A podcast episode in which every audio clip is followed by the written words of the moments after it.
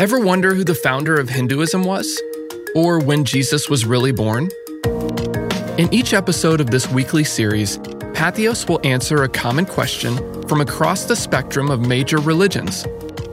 It's our hope that we both broaden your knowledge and spur you on to keep digging, to keep asking questions, and to foster a greater sense of curiosity about the world's beliefs. Welcome to Answers by Patheos.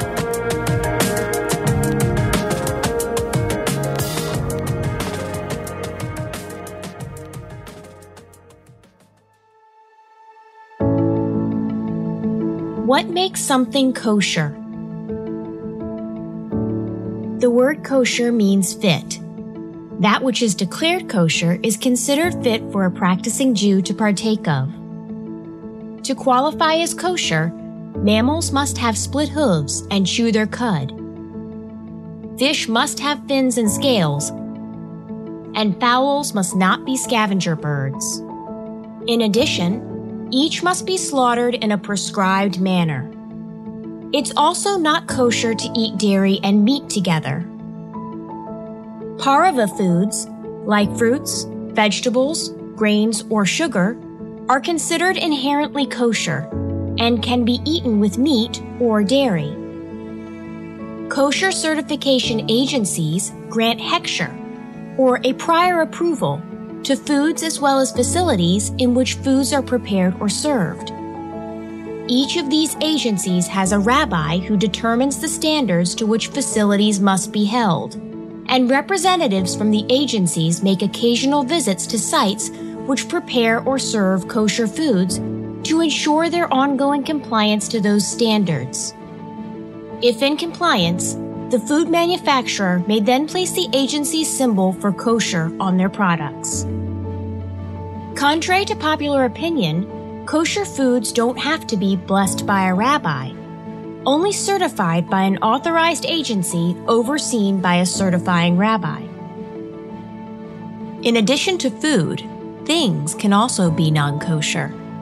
For example, utensils used to cook non kosher foods cannot then be used with kosher foods. A talit, or prayer shawl, that has rounded corners or is made of certain synthetic materials would be non kosher. A Torah scroll or mezuzah scroll that has damaged letters or mistakes in writing would also be non kosher. Living kosher evidences one's acceptance of God's wisdom and revealed laws, even when the reason behind those laws is not necessarily known.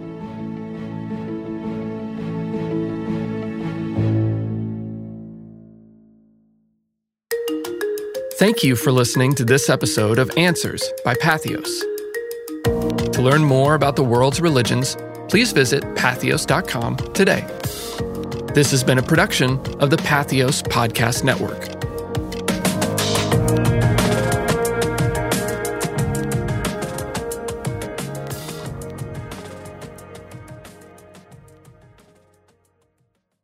If you're enjoying this series, consider checking out one of our other podcast offerings from Patheos, like From Sin to Saint.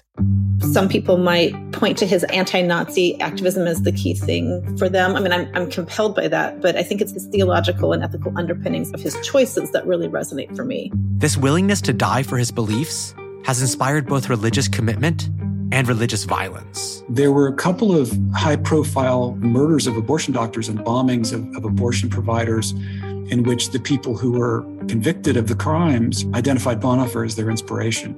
In this four part historical exploration of the life and legacy of Dietrich Bonhoeffer, join creator and host Josh Lash as he sits down with experts and walks us through the intriguing and complex life of this revered German theologian and martyr.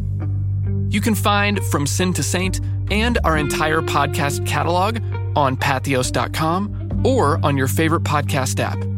Check the show notes for helpful links and more information.